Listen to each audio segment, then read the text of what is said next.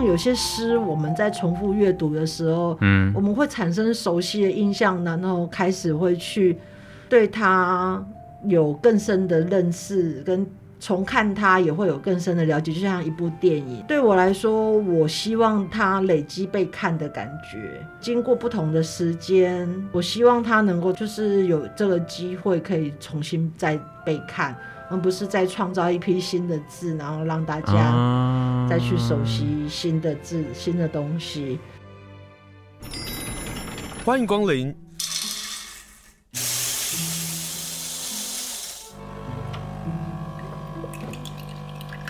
今天的盛情款待，请享用。今天要来跟大家来分享一本书，是由黑眼睛文化所出版的书，书名叫《想回家的病》，作者是何景窗。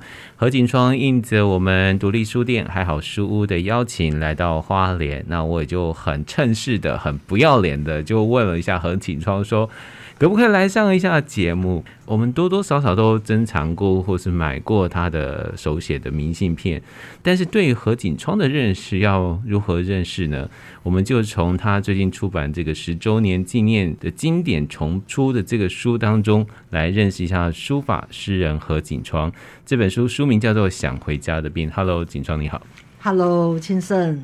这个书啊，我看到最后那个后记是说，这个书是。两千零七年到二零一零年的时候写的，对，很有意思。才写个几篇，然后你就到英国了。对，回头再看这段时间啊，尤其是你看现在又是疫情期间，你会不会觉得其实时间对你来讲会有一些很深刻的再发现吧？其实十年再版这个 idea 是黑眼睛提给我的，我原本以为他就是。两千本之后就撒由那拉成为一个绝响，嗯、但是黑眼睛就建议我，就是可以从十年之后再重新 review 过这本书，然后在编辑上也重新做一些修润，嗯，然后我们再发行一次。我觉得这个 idea 对我来说，其实一开始是有点艰困的，嗯哼，因为我们大概作业了三年。等一下，重出为什么要花三年？对，你讲到一个很重点的问题，为什么要花三年？我的内心对于重新看这本书上是有一点抗拒的，因为它会勾起我太深刻的情绪下的对情绪隐藏的情绪底下的暗涌。嗯，对，那那想到爸爸妈妈，或者是想到。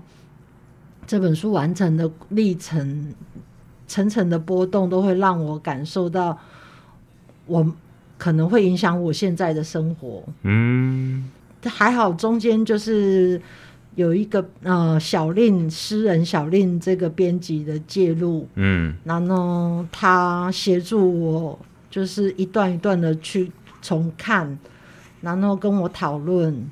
然后我们做了几个方向上面的尝试跟调整，嗯，才慢慢的把它修出现在的样子。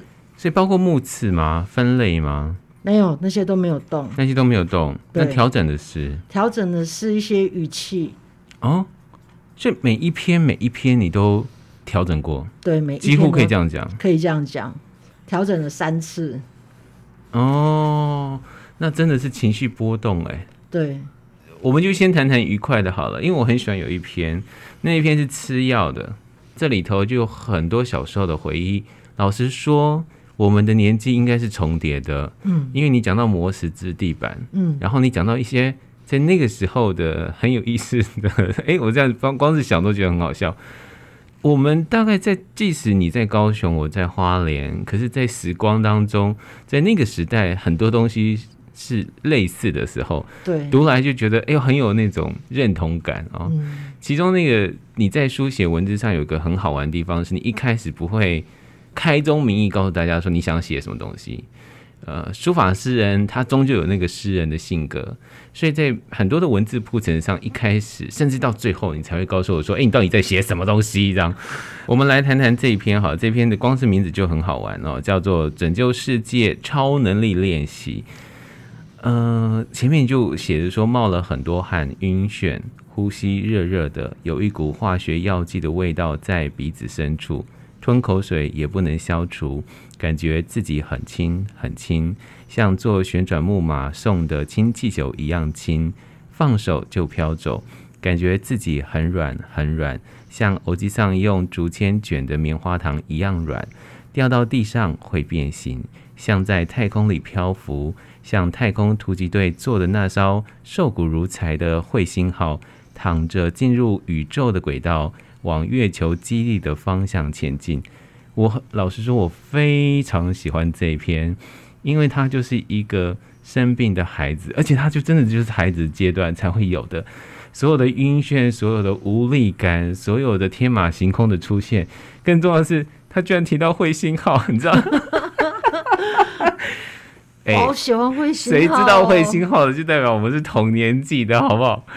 我们长大之后会懂得保护我们自己，所以生病的机会就少了啊。可是他那个生重病的那个感受啊，在你整篇的文字里头浓厚的影响到我。我说哦，好不舒服，你知道？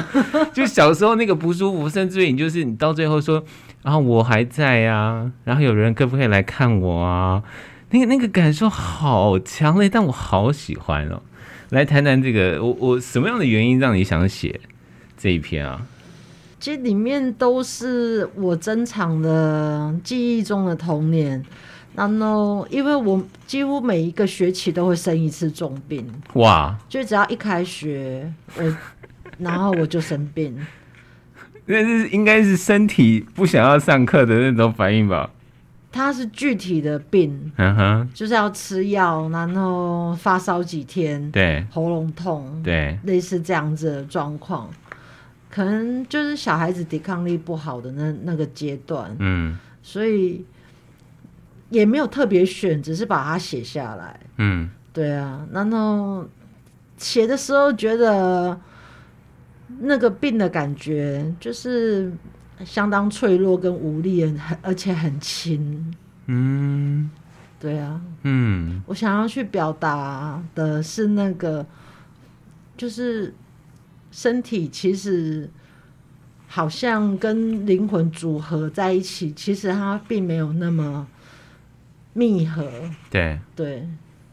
嗯，就是那个时候，你的身体跟你的意志是分开的。我总感觉，其实身体其实是一个蛮负担的东西，负担的东西。对啊，嗯，就是因为你要身体，你就必须要有空间去置放。对，但是你你你你的想法，你可能只需要一张纸。嗯，对啊。但疾病来临时，你又必须要去等待你的身体恢复。对，然后就是这身体种种带来的这些负担。在那个年纪，我很不能承受，嗯，因为我就是经常要花时间等他，然后小孩子没有那么多耐心，对。但是像现在的话，我就比较自得，嗯，就是反等就等啊，嗯，或者是如果身体变大或变小，那就换衣服啊，嗯，对啊，嗯，很有意思的，就是我们那个生病那个感受啊，很少人可以用这么具体的方式，很单纯的方式。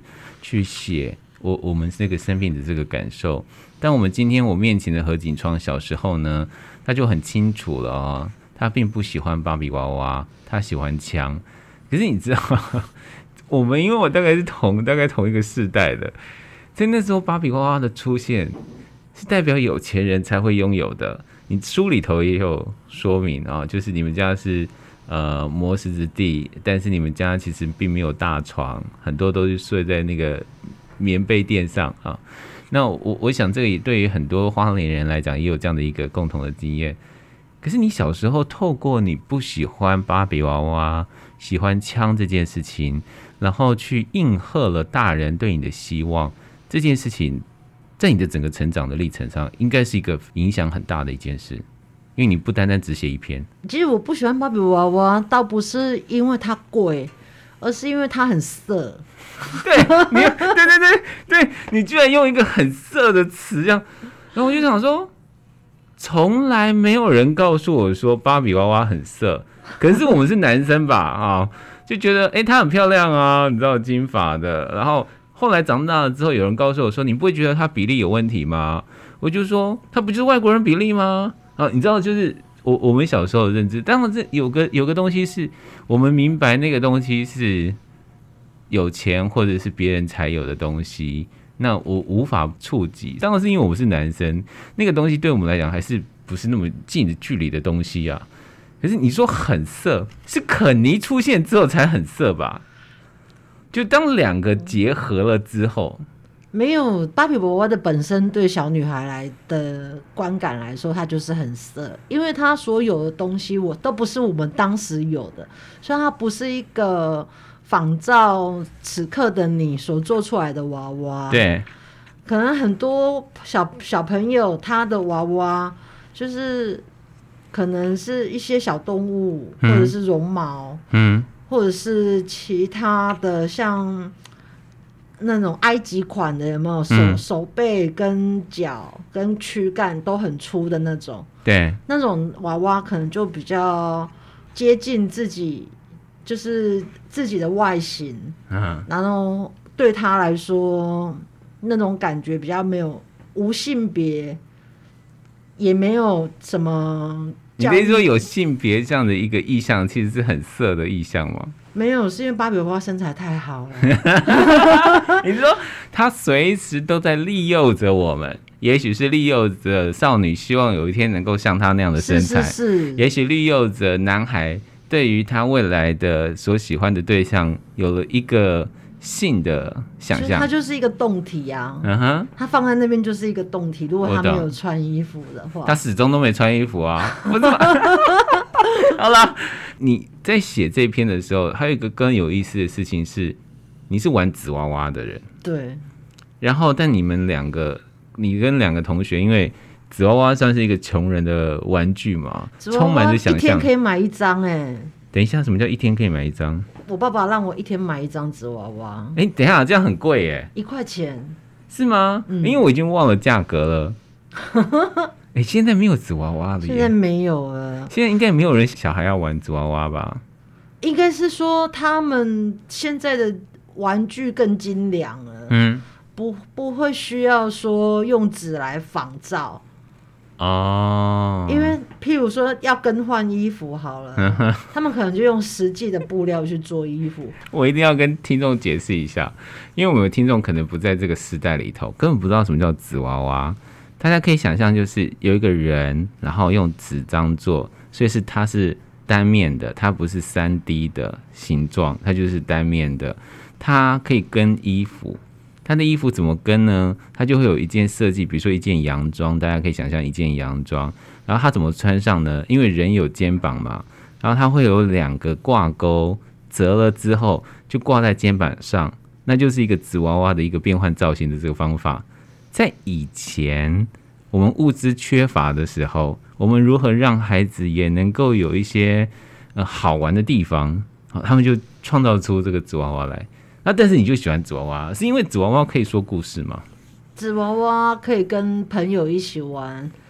嗯，他们不是我同学，他们就是我邻居小孩。对。然后我们就会，比方说去不同人的家里玩纸娃娃。然后打开自己的纸娃娃之后，就可以选择今天要拿哪一个纸娃娃出来。嗯，然后比较有趣的是，我们通常都会很期待去某一个人的家里玩纸娃娃。为什么啊？因为他们家最漂亮。哦，你说你的纸娃娃进入到美丽的房子里头，对，对对，所有的想象都符合了。对，因为我们家的话，就我们家做水果生意，对，所以经常都堆满纸箱。对，对啊，还有味道，就水果的气味，然后连后院都是水果，还有那个削了一半的水果，所以还有苍蝇哦。嗯，就是苍蝇盘桓的在水果上，在箩筐里的水果上，这样子一直盘桓盘桓，对，很烦，很烦。对，我都很期待我爸爸妈妈可以去上班，但是他们就是做水果生意。所以你也不喜欢同学啊、朋友啊到你家？不会啊，因为我没有那个感觉，因为童年很多时候我都是被关在后院自己玩泥巴。嗯，那那之所以同学他们没有来我们家，主要是因为我们家在做生意。嗯，我爸爸以前还开一个小杂货店。有有有有有。对，然后后来他就是忙不过来，就没有再继续做他的小杂货店。对。然后在那个年代，大家就很习惯金库都在二楼。哦，真的吗？对，家中的金库。可能今天点收的现金都是在楼楼上，对，还没进银行之前呢，嗯，所以就会有很多不方便，让外人进来家里面就做生意的这样子。对对对，可能只能在客厅。嗯。哦，所以爸爸就每天给你一块钱。他也不是每天，他会骑着三轮车带我去买。嗯，对。哎，那感受很好哎。对啊。哦，但是你的同学就希望你们去他家。我们集结的方法通常都是在外面喊人家的名字，把人家喊出来。哎、欸，这个是非常眷村或者是非常乡下的生活的样子啊。就是其实我们家不在眷村里，它是它叫做举光新村。对对，它在左营跟南子交界的地方。嗯，它但是它离那个左营海军总医院很近，所以我就会习惯认为他是在左营。嗯，对。那因为我在那里出生，在海军总医院那边才是合群新村，就是那种眷村型的房子，嗯，就是一整排，然后按照官阶，对，然后分配大小，对。但是我妈妈觉得我们我们被分配到的其实是在桃园哦。我妈妈觉得她想离她的娘家近一点。我妈妈是右昌，她就是在左营再更南一点。所以她觉得要住在高雄，对，她觉得要住在她离她离右昌近一点的地方。对，然后，所以我我爸爸就在举光新村买买这个房子。然后他还看准了，他说他都看准了，每天都去看他的房子盖起来。嗯。他是用假种砖慢慢盖。嗯。然后他还在后院，他还比别人想的多一步，就是他希望有院子。所以他就又买多买了三块地做院子，爸爸好棒哦。然后他就跟我讲说，一块地三万块，那个时候。对。所以他买了三块地加一个房子。我是因为回来照顾我爸之后，才跟我爸聊了很多我们家里的事情，我才知道原来那个时候买地或是盖房子，在现在看来都觉得好不可思议哦，就怎么会这么便宜？你知道吗？对 对对对对。可是从跟爸爸在聊天的时候，你会发现家的建立对于爸爸来讲是非常重要的一件事情。回到玩纸娃娃这件事情，你的邻居叫小佩林，对，他是一个有钱人家的孩子。然后可是你们，在我们家正对面，正对面。你们后来把一个喜欢芭比娃娃的女孩变成喜欢纸娃娃吗？然后小佩玲用鬼故事的方式，其实小佩玲是因为他哥哥在芭比娃娃的桃园工厂工作哦，所以他们家都会有最新的芭比娃娃，难怪跟个神力女超人系列，神力女超人 就是那个会拿着一杆剑万能的天神，Oh my God！小时候的回忆都来了，我我的天哪，我的天，对哈，有那个我都忘了，对，还骑在狮子上。它其实一个是非常重要的性别的象征吧，对，去让我们小时候的人知道，原来女孩子不单单只是穿的漂漂亮亮的，嗯，其实女孩是拥有力量的，对，是吗？这样子说也是合逻辑的，uh. 但是我觉得更像是为超人找了一个女朋友，就像为芭比娃娃找一个男朋友。对，就是他们都是一个伴侣关系而出现的，都不是为了自己。他们没有宝宝啊，所以他们的伴侣关系不存在宝宝啊。哎、欸，真的耶！对啊，他们都没有做宝宝啊。哎、欸，好好玩哦！今天访问的是何景窗、嗯，何景窗对于性。别这样的议题，其实他会有他的敏感度哦，所以透过这个访谈，我们说，哎，对我们小时候认知的不会有要生小孩，等到生小孩的时候，那个小孩是非常大的那种，因为在那他们的美丽的世界当中，男帅女美的世界里头，他们不会帮你生出一个他们专属的孩子。但是透过纸娃娃，透过芭比娃娃，我们仿佛窥探到何启窗小时候的那个幸福的感觉。今天访问的就是何景窗，他透过他的文字，其实疗愈了我们很多人；透过他的书法，也让我们找到生活的乐趣。他最近就把他过去十年的书重新经典重版，这本书呢就叫做《想回家的病》。景窗，可不可以谈谈你的那个写、字啊，你的书法的历程？其实我跟我们这个年代的人，我是一九七六的，我的书法教育跟大家都是一样的，就是在国小、国中的阶段，然后接触了一些很基础的书法使用，嗯，但是并没有办法，你说永字八法这样，对，并没有办法在那那个时候，可能因为太小，也可能因为教材的关系。并没有办法从“天覆地在，鸟鱼飞跃”这样子句子当中得到写书法的乐趣。你突然讲到你的作品了啊？对，然后我是后来呃，二零零二年的时候回去念研究所，就是台南艺术大学嗯的时候，嗯、有一天经过学校的穿堂，然后看到一幅“鹤鸣于九，高声闻于天”。对。然后那个字体，就是我感觉好像听到那个字的声音，其实是非常打动我的一幅字。嗯、我又后来就知道那幅字是董阳芝老师写，她是一个女性书法家。这件事情就给了我很深刻的影响，让我想要重拾毛笔，试着用书法这个工具来书写自己的散文跟诗。嗯。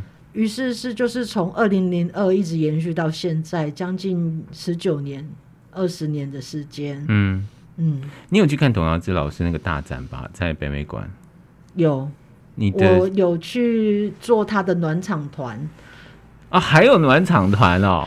就是他在展览的期间有安排一些书法的小活动，我有去代课哦。对。带大家做书法春联写诗课，对，跟带大家写春联，还有带大家写诗。这些年也不知道为什么，大家的确对自己写春联是感到兴趣的。你觉得原因是什么？是我们就像你，就是打破了永字八法的那个框架，然后发现字其实是是可以属于我们的，是这样吗？我的感受是这样。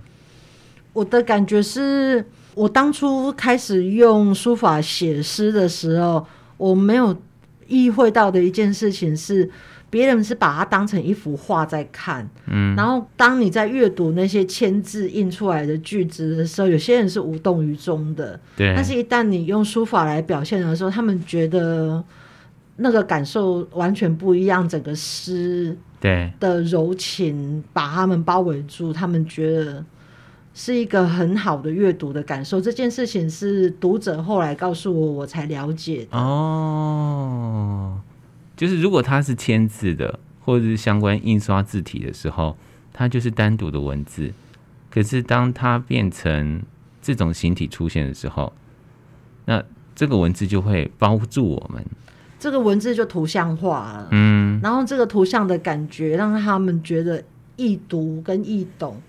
更就是好像有点更了解，或更走进这个是我所写的句子的意境里。嗯，嗯，请问一下，这本《想回家的病》的字有重新写过吗？没有，这本是比较初期的时候我所写的书法。对啊，然后它比较是，它是每一个篇章，每一个篇章的那个呃名字，嗯，然后就像幼稚两次。我就写了，真的写了两次，从同样的字写了两次，嗯、对，让它叠上去。其实换句话说，我是有一点为了这个篇章的这个主题，然后去构思每一幅书法的样子。对，然后现在的我有的时候也是会用这样子的方式去做创作，嗯，但是因为当时。可能对于笔的驾驭，对，跟书写的，等于说书写的厚度还没有累积到那么资深，对，所以那个时候写的字，现在看起来是有有一种拙趣，但拙趣一直都是我的风格之一。嗯，即使是现在，对对对对对对，对。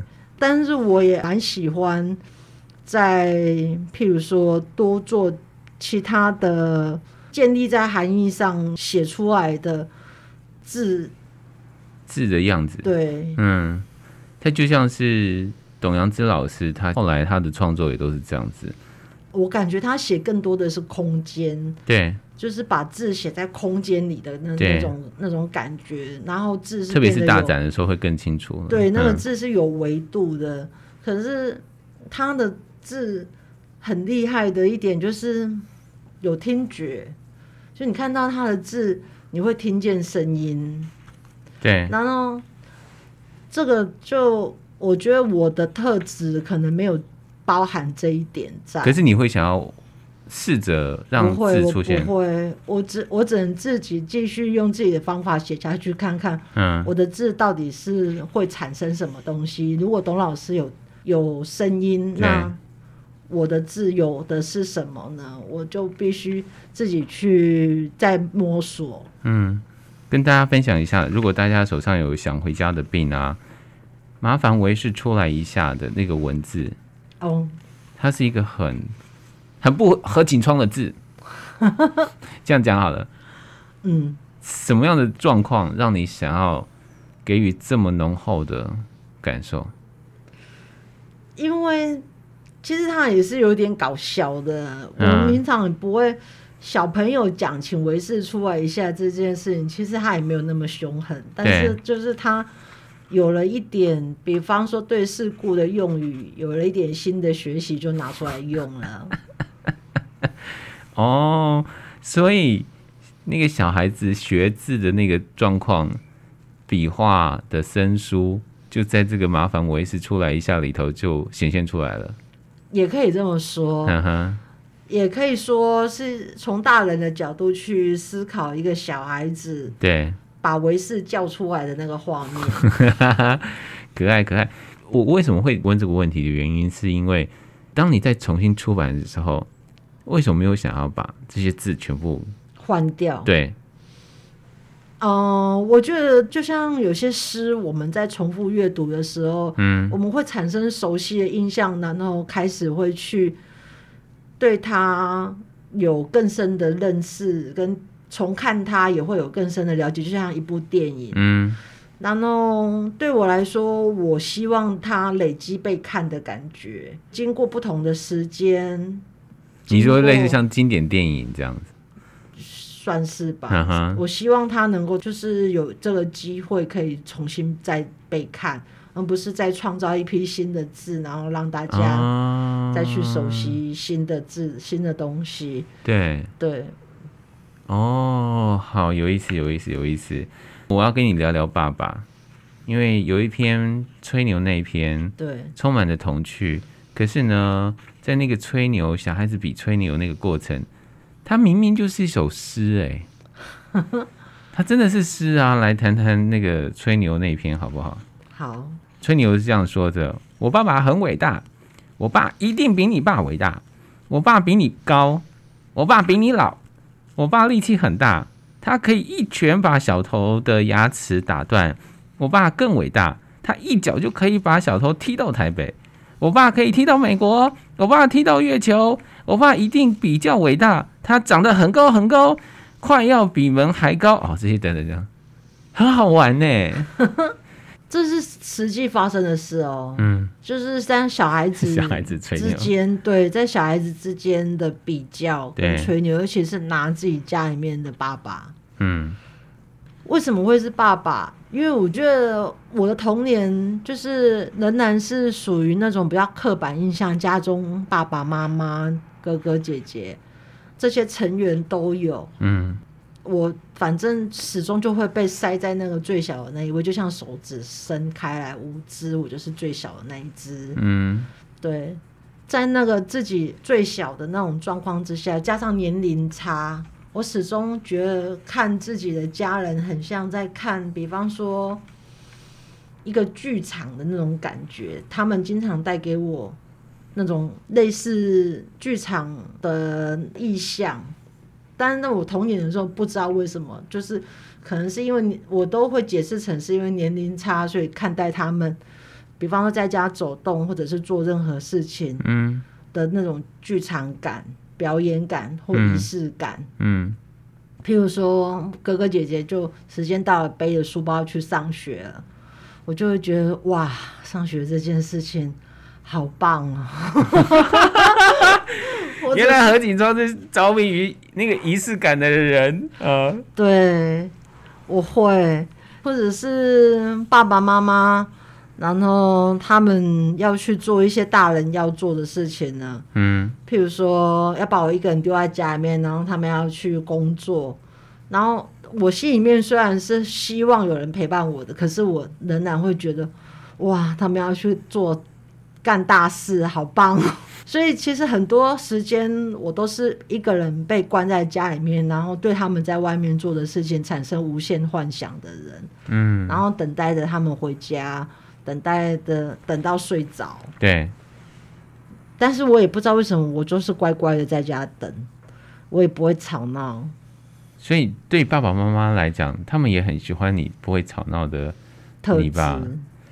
他们应该会觉得很幸运吧？如果我是那种吵闹不休的，他们应该会很沮丧，或者是不知道该怎么处置我，一定要找人家陪我，我都不用哎、欸，只要给我一个客厅，给我一点玩具，我就在那边静静的听电视、玩玩具。这样会不会也会让你有一种易感的体质？就我很容易沉浸在自己的世界里面，玩自己的玩具。嗯，然后把那些玩具拼凑出一个故事来，嗯，然后再讲给他们听，嗯，然后这时候我爸爸可能在，可能在后院整理水果，或者是在后院他厨房他有放一个自己的书桌，嗯哼，他可能就他就可以轻松一点念一点书，嗯，记一点其他的事情，就是他可以保有自己的空间，然后我也自自己在玩。你这样讲，那个影像好清楚哦。对，而且这个影像搞不好也是很多人小时候的记忆耶。嗯，因为以前是家庭里头有很多很多的小孩，嗯，所以我们可能是其中的一员。嗯，可是因为我不是排行老幺的，嗯，我一直无法理解排行老幺所看到的世界不同。